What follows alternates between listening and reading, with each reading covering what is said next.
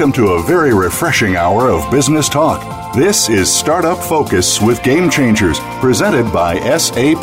The best run businesses run SAP. You'll hear from the innovators who know how to use game changing technologies to shake up the status quo with big data and real time and predictive analytics from the consumer to the enterprise. Learn how to help your organization move in exciting new directions. Here's your host, Bonnie D. Graham. Welcome, welcome, welcome. And if you want to run with the game changers, you are in the right place. Today's buzz high tech. I don't know anybody who won't be interested in this topic. Let's get started. With technology innovations transforming nearly every facet of business, companies have got to assimilate it quickly or guess what? Poof they're going to be left behind. That's right. That's important to know. Startups, which are already streamlined organizations, they're lean and mean and ready to go. They have the advantage of being well positioned to adopt and scale high tech. They're right in the firing line there and ready to grab it and consume it and do good stuff with it. However, it's not that easy. They have to figure out what kind of innovations to adopt. And then if they're going to be suppliers, what are they going to sell or supply to their audience? So what impact is high tech having on the startup community? That's one of our first questions today. The second is let's look at who is funding them, the investors, the money people. What proficiency should they expect the startups to have before they fork over those big mega bucks? I have a panel of three experts. I have one calling in from Bangalore, one from Paris, and one from California. That's a really good geography spread there. I'm going to introduce them to you one at a time. They have each sent me an opening quote, very interesting quotes today, and you'll get to know them one at a time. So let's get started. First up on the panel is Lamar Williams. He is Chief Marketing Officer, CMO, at Precogs. He sent me a great quote from Langston Hughes, and here's the quote. Hold fast to your dreams, for without them, life is a broken bird that cannot fly. I want to cry, Lamar. Welcome to the show. How are you? Thank you. Doing well. Looking you're calling it from on the show. Good, good. You're talking to us from Paris, and uh, just quickly, what time is it there, and how's the weather? We have to know. it's about ten o'clock in the evening, and it's been gorgeous this week. Gotta love Paris when it's sunny. I'm glad. I'm glad. That sounds great. We'll be right over after dinner. Save dinner for us. We'll be after dinner here. We'll fly over and great. have a, a breakfast with you. Okay. So Langston Hughes, this is a very interesting quote and we love quotes about dreams because this is startup focus with game changers. So talk to me about how exactly. this applies to high tech. Go ahead, Lamar. Yeah, well, really what, um, why I chose this quote was it holds true for startups in development. And pushing through with your dreams and always um, making some changements, adjustments. I think innovation is all about that. And to really excel and grow, you have to have change or else it is like a broken bird. You don't fly, you don't go anywhere. So life is about change. There you have it. Life is about change. And, and let's focus that on our topic today before I turn to our second panelist, Arun Prasad, who is waiting in the wings very patiently all the way from Bangalore. What a great panel we have today. Love it when people call in from around the world. So Lamar, how does this relate to these dreams and uh, not being a broken bird? We want to fly. In terms of startups and high tech, what's your vision on that? Well, as far as in startups and high tech, I I see um, pers- the pursuance of your dreams is really what it's all about. Um, innovation in technology itself um, is that. Excuse me, I'm trying to get over a cold here. you sound fine. Is, is all about influxing uh, innovation within technology and so at the basis of that, when you're working within startups, you're creating dreams, um, which is your company. And then uh, with high technology and innovation within that, we can only grow from there. So Okay, good starting point. Thank you so much. You can t- we'll give your voice a break, and I'm glad you're feeling well enough to be on the radio with us. Let's turn to our guest calling all the way from Bangalore, India. His name is Arun Prasad. He is the CEO at a company with a number in the begin in the beginning of his name. It's one hyphen enterprise. I love that. And he sent me a quote from Clifford Stoll. I'm going to ask him who that is, and the quote is very interesting. Data is not information.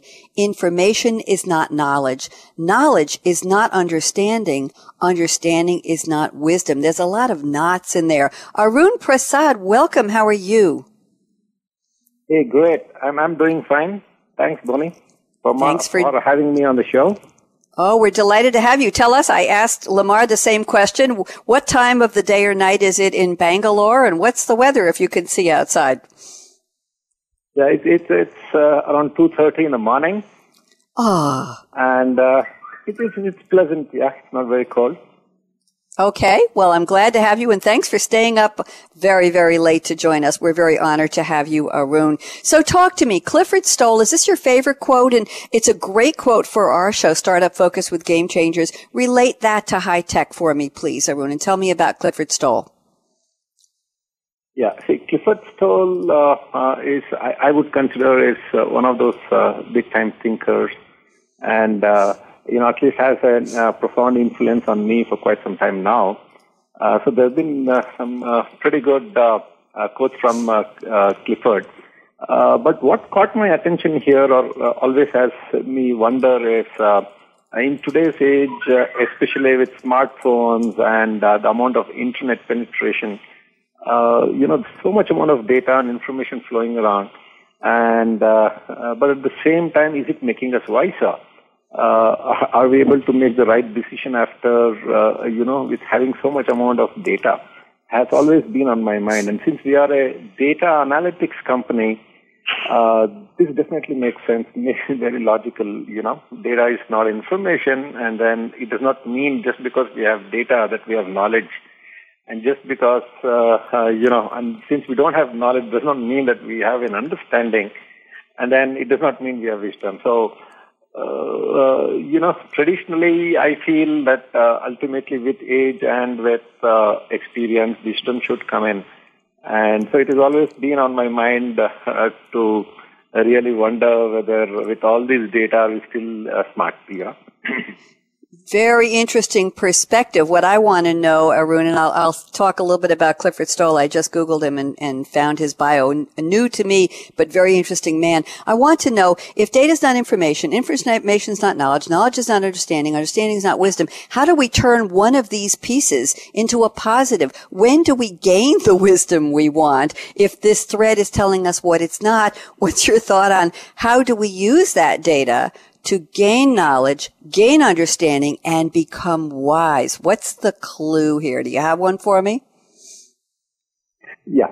Uh, see, uh, since, since we are the business analytics uh, area, uh, uh, you know, uh, once we have data, definitely the point is to make sense out of this and then help us in our decision making and uh, majority of the times, um, you know, the crunching of uh, data leads us to insights into uh, it could be either a business process or it could be understanding our customer better or understanding the behavior of the customer or uh, sometimes as a, a, inventor you always wonder about uh, you know how is your end user consuming this uh, technology? So the more you understand about various different aspects which is very deep down this conversion of data helps us get there towards wisdom.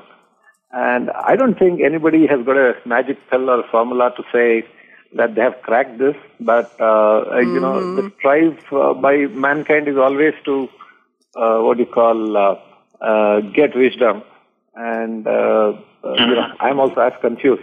you know, it is indeed very, very wise. You're, you're wise who knows that we're still looking for wisdom. Just allow me an aside here. Clifford Stoll is an American astronomer and author, best known for his pursuit of the hacker Marcus Hess in 1986 and the subsequent book in 1989, The Cuckoo's Egg, which details his investigation, born in 1950 in the U.S. Very interesting. Thanks for the reference, Arun, and thanks for setting this up. And we're going to turn to our third panelist today who has been waiting so patiently to be introduced. His name is Faraz Hoodbhoy. He is Director of Outreach, Ecosystem and Innovation at AT&T. Hardly a startup, but we're going to talk about innovation with him. And here's the quote Faraz sent me.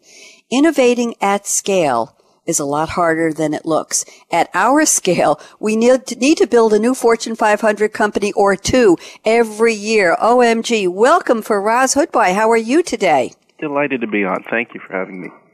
Thank you. My pleasure. So talk to me about this quote. And, and we have that magic word innovation, which Lamar brought up and I believe Arun brought up. So talk to us about scaling. So, you know, from from from our perspective, and you know, to give you a little context, I, I'm looking at this as a new person to AT&T and a person with a startup uh, background as an entrepreneur. So, mm-hmm. um, when I'm looking at it uh, from the perspective of a startup, looking into it, coming up with a new business that's that's building out, you know, 20, 50 million dollars a year in revenue, it's a pretty healthy business. Unfortunately, when you come into a company the size of AT&T, which is doing close to 150 billion dollars a year, um, you know, doing something that, that, that, that generates new revenue of 20, 30, 50, 100 million dollars a year just doesn't move the needle. Nobody cares. And so mm-hmm. when you're trying to do innovation at very large scale, you're looking at being able to um, create opportunities that, that, that frankly most startups don't need to think about at that scale. So, so when you're a large company like AT&T that's been around for over 150 years, you're really looking uh, for opportunities that um, that, that, that scale in ways that, that are um, that, that meet the the uh, strengths that we have right now and become logical extensions of our business, um, but at the same time have the opportunity to open up new billion dollar frontiers. And you know, if you look at that in terms of scale of what what what comes into the Fortune 500 scale, we're really talking about building a new Fortune 500 company every year just to sort of maintain the the the, the stage of where we're at right now. Appreciate that. And, and Faraz, let me ask you, in terms of our topic today, high tech, uh, well, I haven't given the actual formal topic, which is startups and high tech, a distinct advantage. How much pressure is on a company like AT&T to find that next great high tech innovation and innovate at scale and, and set the pace or raise the bar for everyone? What kind of pressure is that on you? Oh, I think it's fantastic uh, uh, pressure, and I think it's a wonderful competitive uh, world in which we live, in which uh, we have to keep on innovating. I mean, the company's been around for 160 years, um, and it, it is is responsible for many of the technologies that we take for granted every day. Um, and even today, you know, AT&T is getting granted 10 patents a day, uh, which is Ooh, a phenomenal. Wait, wait, hold rate. on. Say that again. Say that again. How so, many? So we we get granted about 10 patents a day. So we, we, we are a very, we have a rich history of innovation and creating new technologies. Um, the, the, you know, ability to take those technologies and build real businesses out of it is, is, um, is a lot harder than it looks, um, and it is necessary to be doing that at a very large scale in our context. So, you know, there's a lot of work that keeps on happening um, and what we, because companies or people, when you're looking at businesses, you're looking at it through the lens of certain big events that happen. And we've been very close to leading those big events um, pretty much every uh, every year, every century, every decade, every you know for the past few centuries. Very interesting. The pressure is on all the time, especially in your job as director of outreach, ecosystem, and innovation at AT&T. That's the big word. Thank you, Faraz. I'm going to circle back to the other two members of the panel, and I'll, I'll hit you back again, Faraz, and ask Lamar Williams at Precogs. Lamar, we'd love for our audience to know a little more about your company. So just describe what was the gleam in the eye? Why was Precogs brought to life? And what do you feel is your role in terms of a startup uh, as far as having that distinct advantage in introducing, adopting, and purveying high tech? Talk to me, Lamar. Well, Precogs was created um, just as a business analytics company to offer supply chain solutions to help electronic manufacturers cut costs. Okay. So the way that we do that is through um, identifying individual component disruptors to increase productivity in supply chain, as well as comparative analysis of electronic components, negotiated prices with global markets. And so how that fits into technology is it's all about data. And mm-hmm. we kind of what um, Arun was talking about previously. It's about the understanding of data and really conceptualizing it uh, for uh, our clients. So that's what we do. Okay. How long has Precogs been in existence and were you part of the startup team or are you? Yeah, um, actually, Precogs was started back in 2011, 2011.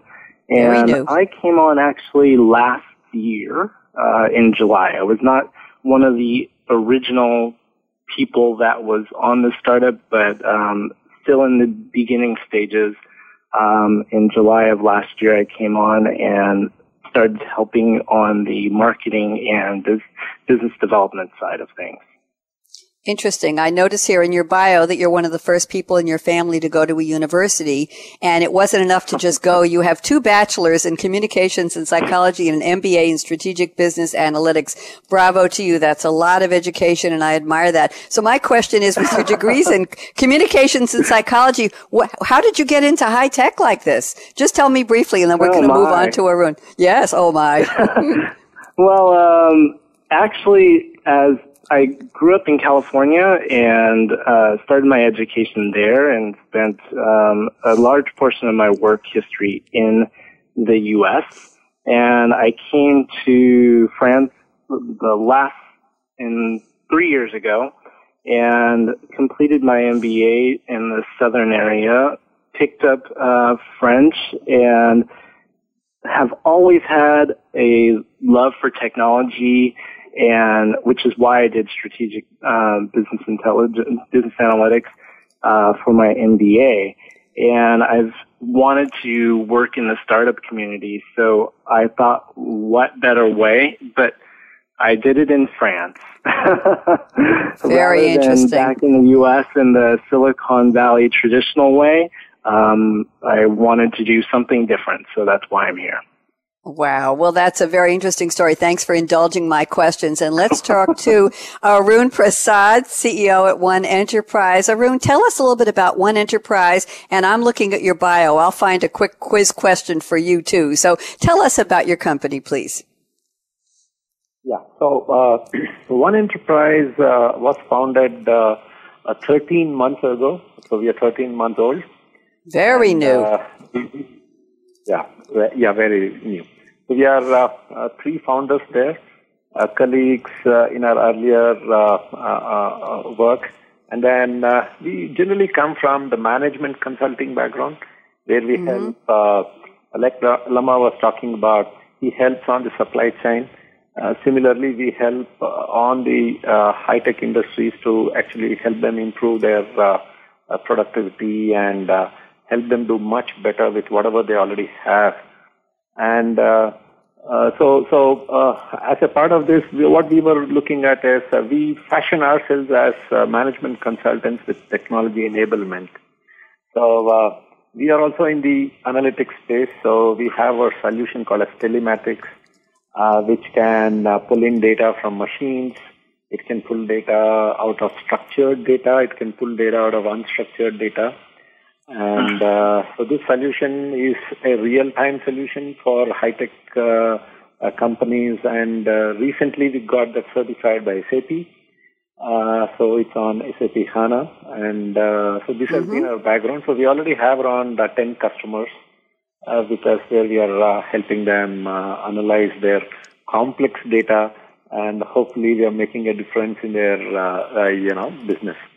I'm sure you are. And I have to mention to the audience that Arun Prasad is the national award winner from QCI, an Indian government agency, and he won an award for implementing best management practices and impacting business results in 2007. Thank you, Arun. Pleasure to meet you. And thanks for joining us again. Uh, interesting, interesting background. And last but not least, of course, Faraz Hoodbhoy at AT&T. Faraz, tell us a little bit about your role as the director of Outreach, Ecosystem, and Innovation at AT&T. We already have your quote about scaling and the pressure on AT&T to be a leader, to be at the vanguard of, of high tech all the time.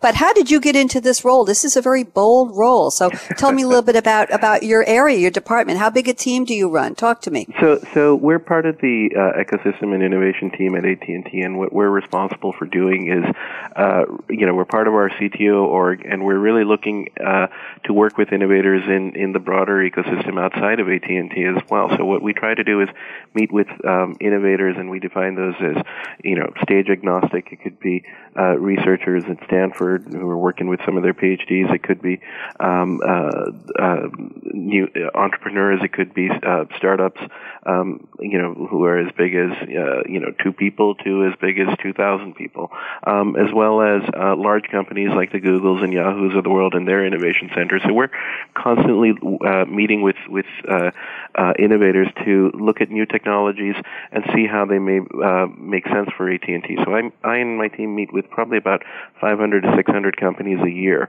Um, mm. and and so we look at everything uh, that is of interest to AT and T, and you know, given our size, there's a lot of things that we find interesting. Pretty much, you know, everything from software to silicon to services to um, uh, wearables and retail technology, as well as um, power sources. Um, you know, we we we we have a, a place somewhere in the universe in every in everything except biotech.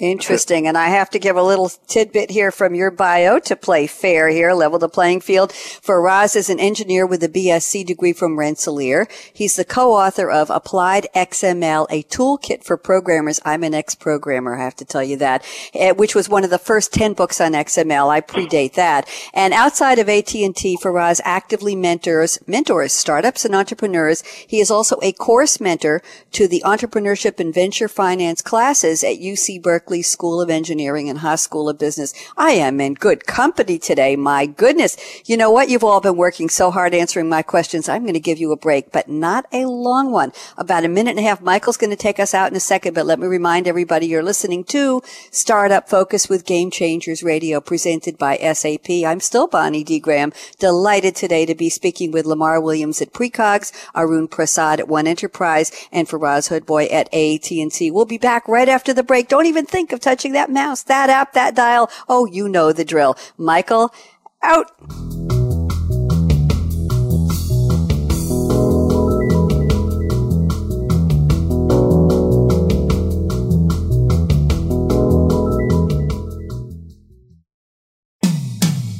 When it comes to business, you'll find the experts here. Voice America Business Network. In today's globalized world, the competition for customers and marketplace has never been fiercer. Emerging technologies, especially those like big data, can help level the playing field and enable everyone from established enterprises to nimble startups to radically change the status quo. The bottom line if you embrace technology, you can innovate your way to success. Big data is changing the way we live our lives and do business. Learn how with Startup Focus with Game Changers, presented by SAP. Visit www.sap.com. With new companies like yours competing aggressively for top customers, your strategies and tools must level the playing field and position you well against your larger adversaries. Today, you are faced with global competition for both customers and talent that will drive your business. The bottom line you need to define what's going to set you apart, and you need to embrace innovation in every facet of your company and your brand. Startup Focus with Game Changers, presented by SAP. Visit www.sap.com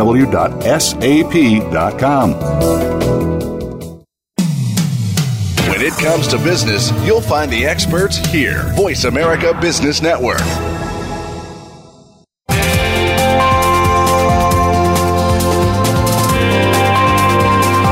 You're listening to Startup Focus with Game Changers, presented by SAP. Email your comments and questions to bonnie.d.graham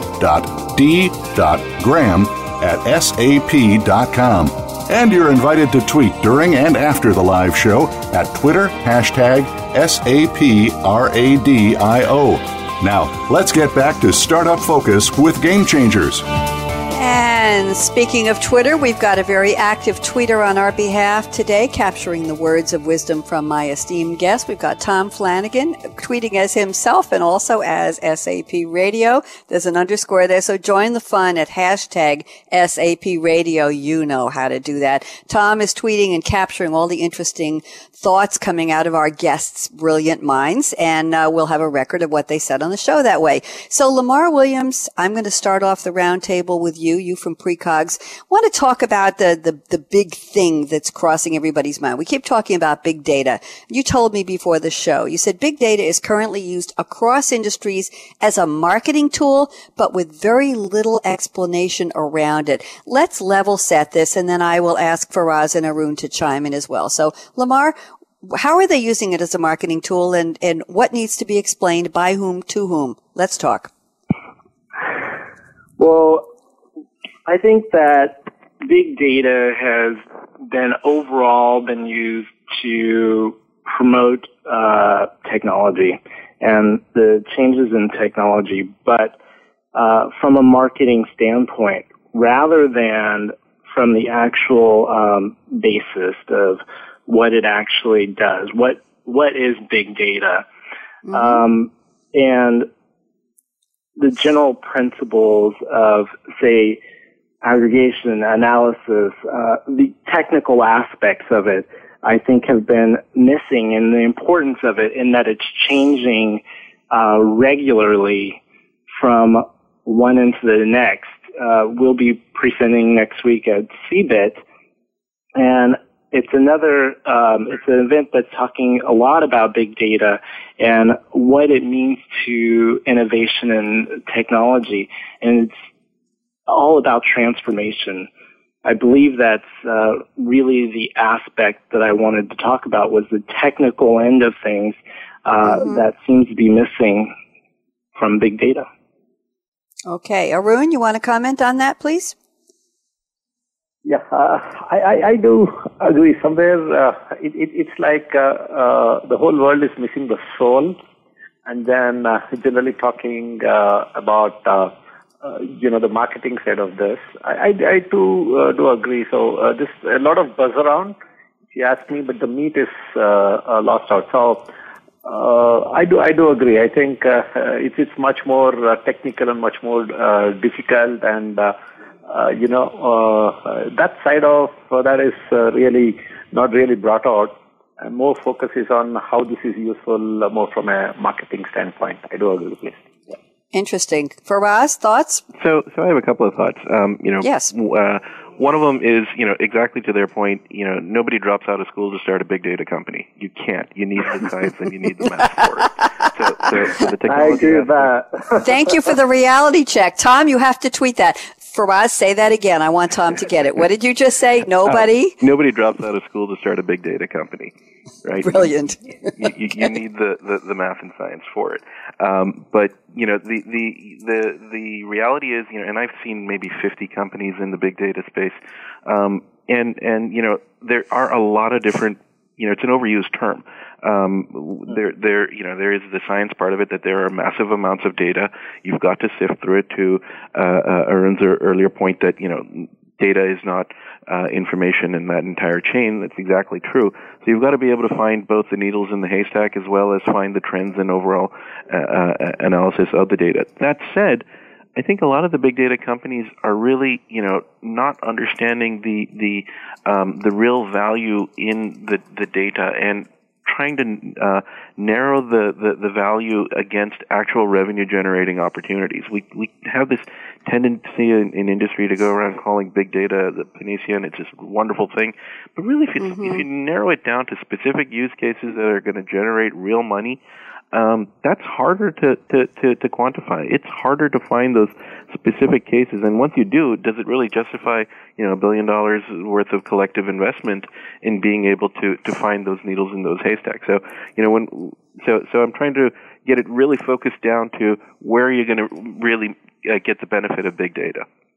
I appreciate that. I want to take the big word and move it into the realm of startups versus big companies. Not to put down any startups that think they're really big or that are selling and dealing with and consulting with big enterprises. But I want to take a talking point that Faraz you sent me before the show and let's see if we can play with this one. You say startups by definition are better at innovation than big companies. Big companies, by definition, are better at scaling. Can you explain that? And then I'm going to ask Arun and Lamar to chime in on this. Go ahead, Faraz. Sure. So, you know, the, the, the nature of the beast in, in large companies is, you know, to, to be steady, predictable, show, uh, uh, you know, show that you're hitting your goals and objectives in a, in a very measurable way. And, you know, just the, the nature of that beast forces um, everyone from managers to to individuals to try and set expectations as low as possible so that you don't um, uh, fail to meet your objectives. And and you know the the downside of that is that there becomes quickly a a, a race to um, do the minimum amount possible to to get your job done. And mm-hmm. and whereas startups when they're coming at it, they're not going to be found interesting if all they do is um, good enough. They have to raise the bar. They have to do the, the quantum leap function ahead. And so by definition, they have to be innovators and have to be the ones who, who, who take on challenges that other folks are just too scared to do.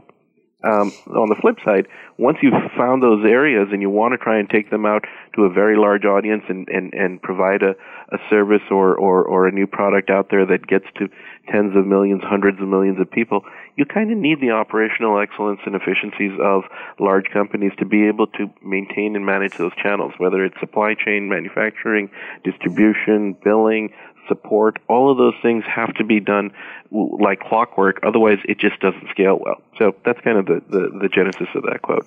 Thank you. And I want to add one more comment. Gonna, yeah, sure. Go ahead, Arun, please. I'm going to jump, jump. No, this is oh, Lamar. I'm going to Lamar, thank you.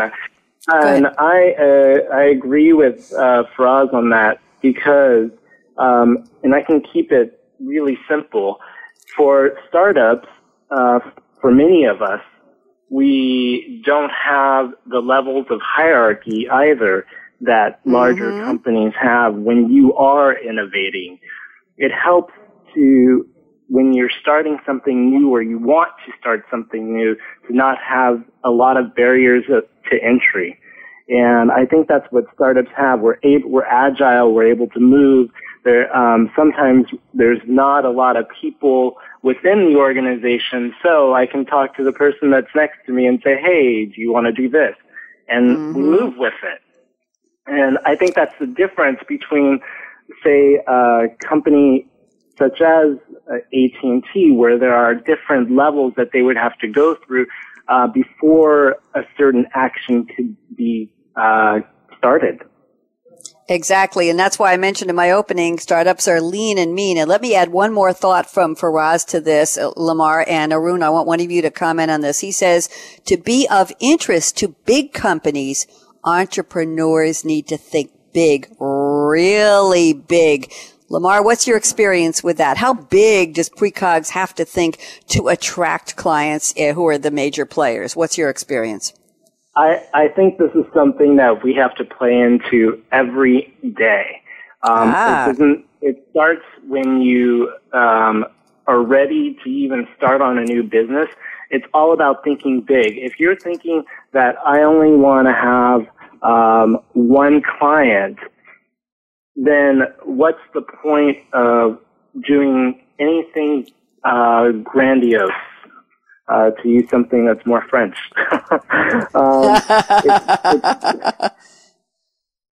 you really are out there to build something and to uh, capitalize on it. So, yes, I definitely think that uh, organizations uh, or startups have to be one, like I mentioned, agile and mm-hmm. that allows them to expand and think bigger because I'm going to be thinking about not just one company, but a, a thousand companies who um, precogs would go after.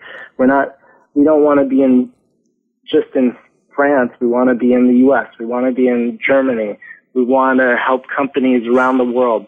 we're not just thinking uh, French centered. Like, so that's just that's my thought. Thank you very much. Appreciate Arun Prasad. Let's hear from One Enterprise. What are your thoughts about thinking big as an entrepreneur and attracting the attention? I know you have a very interesting history of doing hundreds of consulting assignments, so you already know that space. But from the perspective of the recently born company, One Enterprise, how big do you think? And like Lamar at Precogs, do you have to do this every single day, Arun?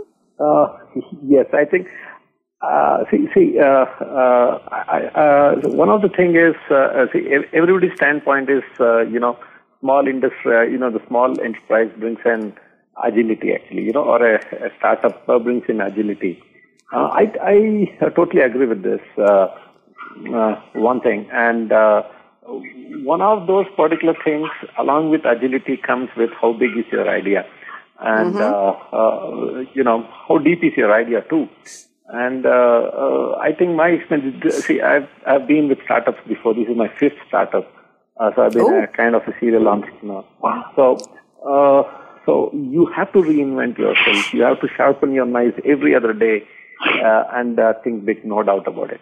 And, and with regarding to the earlier point, Bonnie, I just found some statistics. See, a small company, you know, innovates and commercializes a product on an average of 3.6 years uh, for idea or a product, whereas the large companies take 5.8 years to commercialize that. So that's where the agility comes from a small company. But uh, I totally agree. We are good at inventing. Uh, you know, we are a flat organization. We can do things quickly.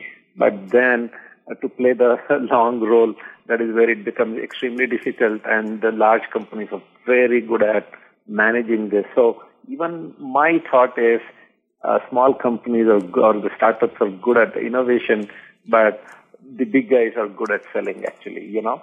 So I think uh, that's where, uh, uh, you know, the tipping point is, uh, where uh, on one side you can come out with something, uh, you know, like, like to say, uh, you know, it's nice to parent something, you know, get a kid out uh, mm-hmm. but you mm-hmm. definitely need a nanny to take it forward, you know. that's, that's, that's, another tweetable yeah. moment, Arun. I want to bring something else into this. I want to talk about attracting talent. I'm going to quote something that Lamar Williams at Precog sent me before the show and have Lamar start first and then the other two uh, of our gentlemen on the panel comment. Uh, Lamar says, and he couches this as an opinion. He says, I think there is an obsession with high tech companies that centralize their business around around the consumer products and services market, promoting what might be considered sexy in quotes and fun in quotes to the public. The result is a movement of talent to positions at companies that cater to the consumer market. So let's talk a little bit about who is sitting and doing this grindstone work Arun's talking about and Lamar's talking about every day you have to be on the cutting edge and you have to be thinking about the next big idea and how big are you going to expand your naissant company. So Lamar, talk to me. When does the sexy and fun come into this grindstone life you're leading in Paris?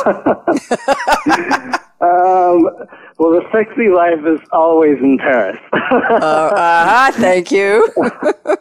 we'll be right. We will be right over after the show. Go ahead. right.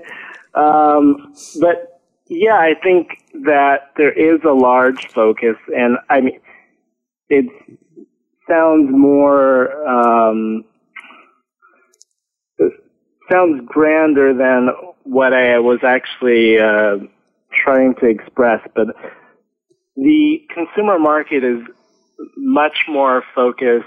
Uh, we have the social medias of the world, uh, the Facebook, and I think talent is uh, lured by those aspects to a degree, and there's still a need for talent on the technical end of things, whether it be for um, manufacturing uh, technology for manufacturing ends because it is manufacturing is what builds the products. So it's it's not just consumer focus that um, should be considered sexy. The people that are actually behind the lines building products, that's also sexy. So why wouldn't you want to create technology in that aspect as well? Good question. Good rhetorical question. Faraz at AT&T, you want to comment on that position? Uh, well, well, you know, the, the, the reality is getting great people is what builds great companies. Um, yes. You, you absolutely have to hire the best and, and uh, incentivize them to to be with you. And um, you know, we're we're we're uh, as as we're growing business areas, um, you know, hiring uh, um, um, very, very um, aggressively right now, going to some of the best colleges in the world, as well as working with, um, you know, the, the best uh, firms to find the best talent out there. You just have to. There is no other way to build a strong business unless you have the best people working with you and around you, um, and and that creates a reinforcing culture. So if you get good people, they hire other good people. And in fact, you know, this is a trait that I've seen um, across the board in, in, in sort of the defining criteria of successful people is they hire people who are smarter than themselves. So, mm-hmm. you know, mm-hmm. for, for every great leader that you know, they're surrounded by people who are probably a lot brighter than them. But what they've been bright enough to do is hire those folks. And that's what makes their life, um, what, what gives them the ability to make great things happen. Okay, now you said nobody ever drops out of college to start a big data company, but certainly they might drop out with the lure of an exciting high tech company that has a sexy and fun workplace that is on the cutting edge, that sure. does think big, that is after capturing a huge market share from zero to wow in how many seconds. So Faraz, what's your standpoint uh, in your position at innovation at AT&T in terms of young people coming out of college with just enough big data, just enough high tech knowledge to be attractive as a workforce. We're, we're really excited about it. I mean, here in, in the mm-hmm. in the mm-hmm. boundaries uh, where I work out of AT and T, um, we we have a lot of folks with startup backgrounds. Um, you know, we have people, you know, and, and, and this is just a personal observation, but I found that the, the, the best entrepreneurs, um, the best technology entrepreneurs are people who start in a PhD program and then don't, and then have the, the, the, the good sense to not finish it. Um, historically, I've found those are the best uh, entrepreneurs because they get the technology and they get the fact that they don't really have to specialize uh, to the extent where it becomes meaningless. They specialize enough to get the right stuff done. They have the common sense, the good sense not to finish the PhD. That's interesting. You're full of uh, bon mot, and I know that Lamar knows what those are. Absolutely. Arun, talk to me about workforce, about people coming out of which program would appeal to you at One Enterprise. How much education, let's be specific, do you require people to join your team at your startup? Arun Prasad? Yeah. Hey, um, uh, see, we look at two areas uh, since we do a lot of management consulting so we do look at, uh, uh, you know, people who are uh, management graduates, you know, who are trained mainly at problem solving and some of those particular things from a business standpoint. And at the same time, since we are handling big data, uh, and uh, as uh, such kind of aspects. So we also look at data modelers, people again, bright kids out of school who can write decent codes, who can write some algorithms, uh, which makes it much more smarter. So we look at such kind of people, but uh, definitely being a startup, uh, it's one big disadvantage to actually attract talent, especially in a country like India, mm-hmm. where you know so much amount of people around. Uh, but still to attract talent into a small company is quite a challenge. It absolutely uh, is. Yeah. So so uh, at the same time, uh, especially to work in a, a, startup where structures are more flat and uh, processes evolve, business processes evolve with time. So you need flexible people too. So, uh, you know, so it's difficult to pick people at the same time. You might not get whom you want. And the guys who want to join you are not whom you want actually, you know. So, uh, that way you have, it cuts both sides. But, uh, uh, you know, but it's fun actually. Uh, let, let me tell you, this has been a great journey, uh, especially in this area where uh, whenever you are uh, accosted with a challenge, that's what brings out the best in people, right? So mm-hmm. we're surviving that way attracting talent, but we do have a what do you call a nice thing. So people are having a different bent of mind who actually try to come and join a startup. you know, that's uh, been my experience in the past, and that's the experience even now. Thank you, Arun. I want to, let's see, we're going to have four minutes until we take a break, and you all have very much earned that break. But before we go to break, I want to bring up a point that Arun, you sent me before the show that is very intriguing to me. I think it's fun and sexy, but you'll have to tell me if I'm right. You say inspiration from Iron Man will pawn off many robotic innovations. We haven't even mentioned robotics. That's a fun area. So what did you mean by this inspiration from Iron Man? How does that relate to our conversation, Arun Prasad? Yeah, see, uh, uh, uh, one, one of the things that actually, uh, see, there, there, are different uh, things that inspires, uh, you know, innovators. you know, from time, uh, you know, there have been greater moments which uh, inspires, uh, and there's a certain, uh, uh, what do you call, innovation that actually happens in patterns if you look back. Now, if I remember my childhood, uh, Star Trek, for example, you know, that mm-hmm. the TV series and the movies that came in, now oh, yeah. that brought in a lot of focus, you know, and there that influenced inventions in a particular manner, actually, okay?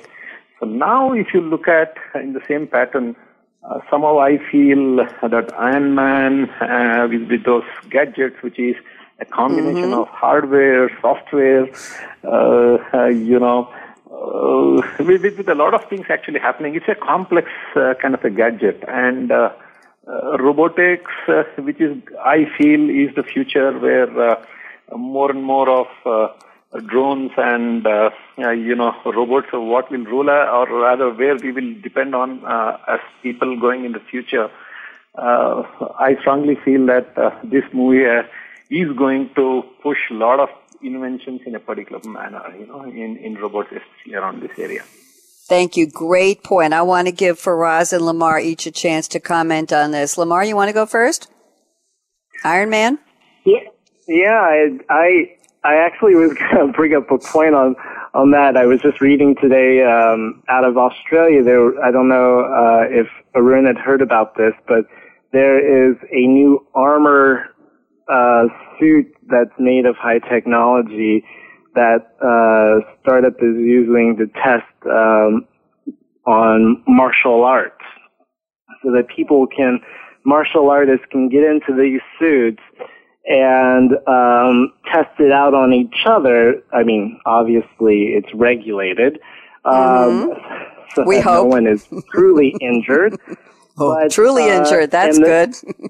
but they can actually uh, read uh, your movements, how hard a punch was taken. Um, really? And I thought that was very interesting. I don't know if that led into your Iron Man ideas, uh, but I thought that was an interesting aspect uh, that they talked about. I love that. Thank you, Lamar. And uh, Faraz, you want to comment on Iron Man and Star Wars and all those high techy wow movies that have certainly inspired a lot of people and I guess a lot of companies. Faraz, I, I, I think it's a uh, it, it's an absolute truism that that you know um, you know Arthur C. Clarke and, and and all the rest of them sort of helped define uh, the the vision of, of where science would end up uh, being manifested, and, and you know comic books and and, and sci-fi have done a phenomenal yes. job of, of painting the uh, painting the uh, uh, picture for us, or our mental picture of what technology could manifest itself as. You know, the tricorder, tricorder in, in Star Trek, in many ways, has already manifested itself uh, through the cell phone um, where you can talk That's through true. it. You can detect all kinds mm-hmm. of things. You mm-hmm. can control your your home automation systems, your That's right. systems. We're we're we're we're very much there, but we're intuitively able to map our realities to at some level what we saw decades ago in terms of where technology could potentially go and so there is an uh, an, an inherently uh, uh, super important place that, that, that sci-fi plays for us in, in painting our imagination, in showing us what, what could be possible, uh, what can be. And, you know, to the point of robotics and, and Iron Man, you know, some of my students at, at Berkeley are actually working on uh, uh, prototypes right now for um, facilitating uh, um, walking and uh, uh, running movements for um, people who are paraplegics or mm. disabled from the waist down, who can now walk as a result of these, you know, they're kind of like Iron Man uh, bodysuits, but just from the waist down that help them perform walking and mobility tasks. Um, so, so we, the future is is is happening right now as we speak it. Very interesting. And you know what they say, don't do well in your life, do good. And that sounds like it is applying technology to doing good. You know what? I'm going to give you all a break of just about one minute. When we come back, it'll be very tight. We'll have about seven minutes till the end of the show. And we're going to look ahead five years. If we had this conversation five years from today, and I would love to get back together with all three of you in five years, if not sooner, what would you be saying about startups having a distinct advantage in terms of high tech? I'm Bonnie D. Graham. You're listening to Start Startup Focus with Game Changers. We're going to take one last break. When we come back, I'll find out what the future looks like. Rosy and bright or a lot of ro- interesting, sexy, fun robots out there. We're talking to Lamar Williams at Precogs, Arun Prasad at One Enterprise, and Faraz Hoodbhoy at AT&T. Michael, take us out and we'll come right back out.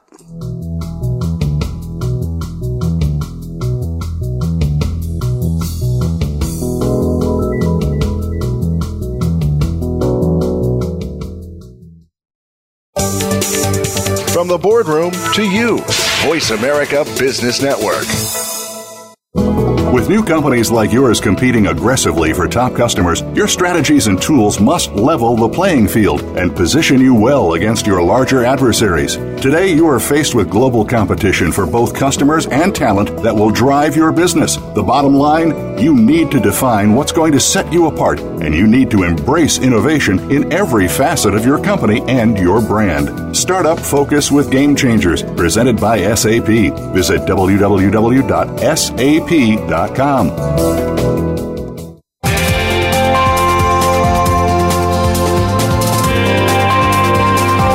you're listening to Startup Focus with Game Changers, presented by SAP.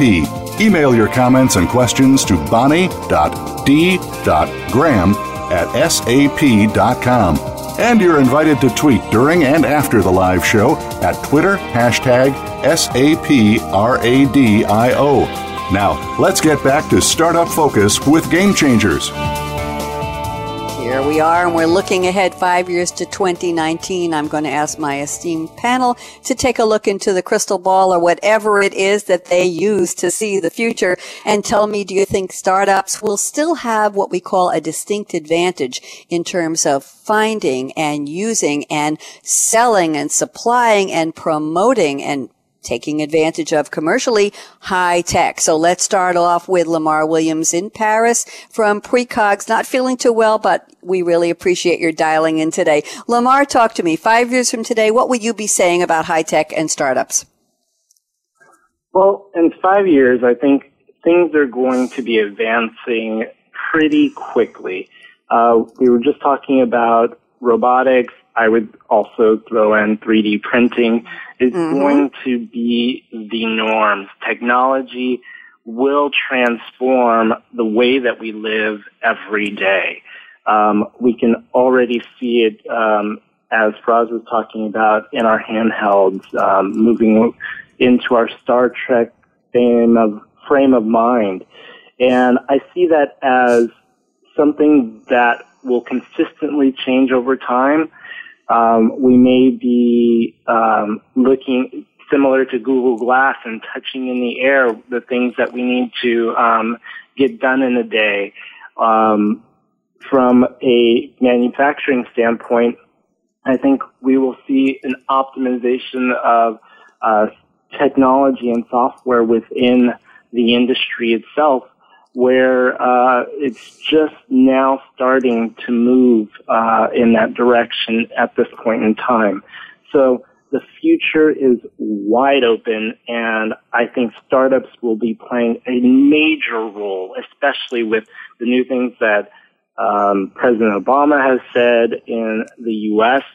from the things that Germany or Eastern Europe are doing to advanced technology. And even in France, where the startup community is growing exponentially on a daily basis, we are going to see startups advance and move uh, into global companies that are assisting every other Fortune 500. So look to your startup. Technology is the way, and innovation is at the startup level.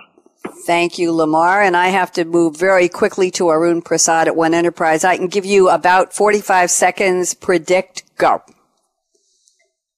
Yeah. Hey, I feel uh, there'll be more collaborations in the future between big companies and small uh, startups where uh, mm-hmm. the uh, startups will actually start innovating and uh, ultimately the commercialization will be done by the big companies. So I definitely feel startup will play start playing more uh, important uh, uh, uh, you know roles in uh, innovation and bringing adopting new technologies. And I am definitely excited about uh, the future. At least the next 20 years, you know, seems to be very exciting because the world will see uh, technology adoption as like never before. I think uh, you know that that's definitely going to actually happen. Good prediction. Thank you. And Faraz Hoodbhoy at AT&T, I'll give you 45 seconds. Go. Well, I think we're going to see uh, exactly to Arun's point. We're going to see a lot more collaboration between big companies and little companies trying to get to each's uh, areas of expertise. We're going to see a lot of growth around um, uh, the Internet of Things, where every component of our lives is going to start being addressable through the Internet and controllable through it. Um, we're going to see uh, network proliferation happen, where the network is going to be a service built into um, the, the the gadgets that we use, and how we're going to be able to make sure that they're not just standalone devices, but really connected to a larger part of whatever area we're interested in. And uh, finally, I think we're going to start to see um, that network effect start to manifest itself in things like self-driving vehicles. I think we're going to start mm-hmm. to see mm-hmm. some really interesting things in in um, uh, the the drone space as well. Although I don't think we're going to be having pizza delivered by drones um, in the next five years. Well, I want to know when the jet the Jetsons are going to deliver pizza to us one of these days. I'm sure they're going to make a comeback. Thank you, for Faraz. I need about 45 seconds for my closing, so hang on here. Returning next Monday, we are getting a renewal 13 weeks of our older series, Financial Excellence with Game Changers, all about finance transformation. That's Mondays at 10 a.m. Pacific. Tuesdays is the day for Biz Buzz with Game Changers, 9 a.m. Pacific. Wednesday, Coffee Break with Game Changers at 8 a.m. Pacific. Thursday morning at 7 a.m. Pacific is the future of business with Game Changers. And we'll be right back here next Thursday afternoon, 1 p.m. Pacific with another edition of Startup Focus with Game Changers. Thank you and kudos to Lamar Williams at Precogs in Paris. Feel better. Arun Prasad, get some sleep in Bangalore. One Enterprise Faraz Hoodbhoy and AT&T. You've got a couple hours to go before you fold up the tent. Thank you to Michelle Hickey. Thank you to Tom Flanagan. Great tweets. Thanks to Malcolm Kimberlin and Michael and the Business Channel team. I'm Bonnie D. Graham and here's my call to action. Fasten your seatbelt. What are you waiting for? Go out and be a game changer today. Thanks to my panel for a great show. Talk to you soon. Bye bye. Thanks again for tuning in to Startup Focus with Game Changers, presented by SAP. The best run businesses run SAP. To keep the conversation going, tweet your questions and comments to Twitter, hashtag SAPRADIO. And please join host Bonnie D. Graham again next Thursday at 1 p.m. Pacific Time, 4 p.m. Eastern Time on the Business Channel. We wish you a positively game changing week.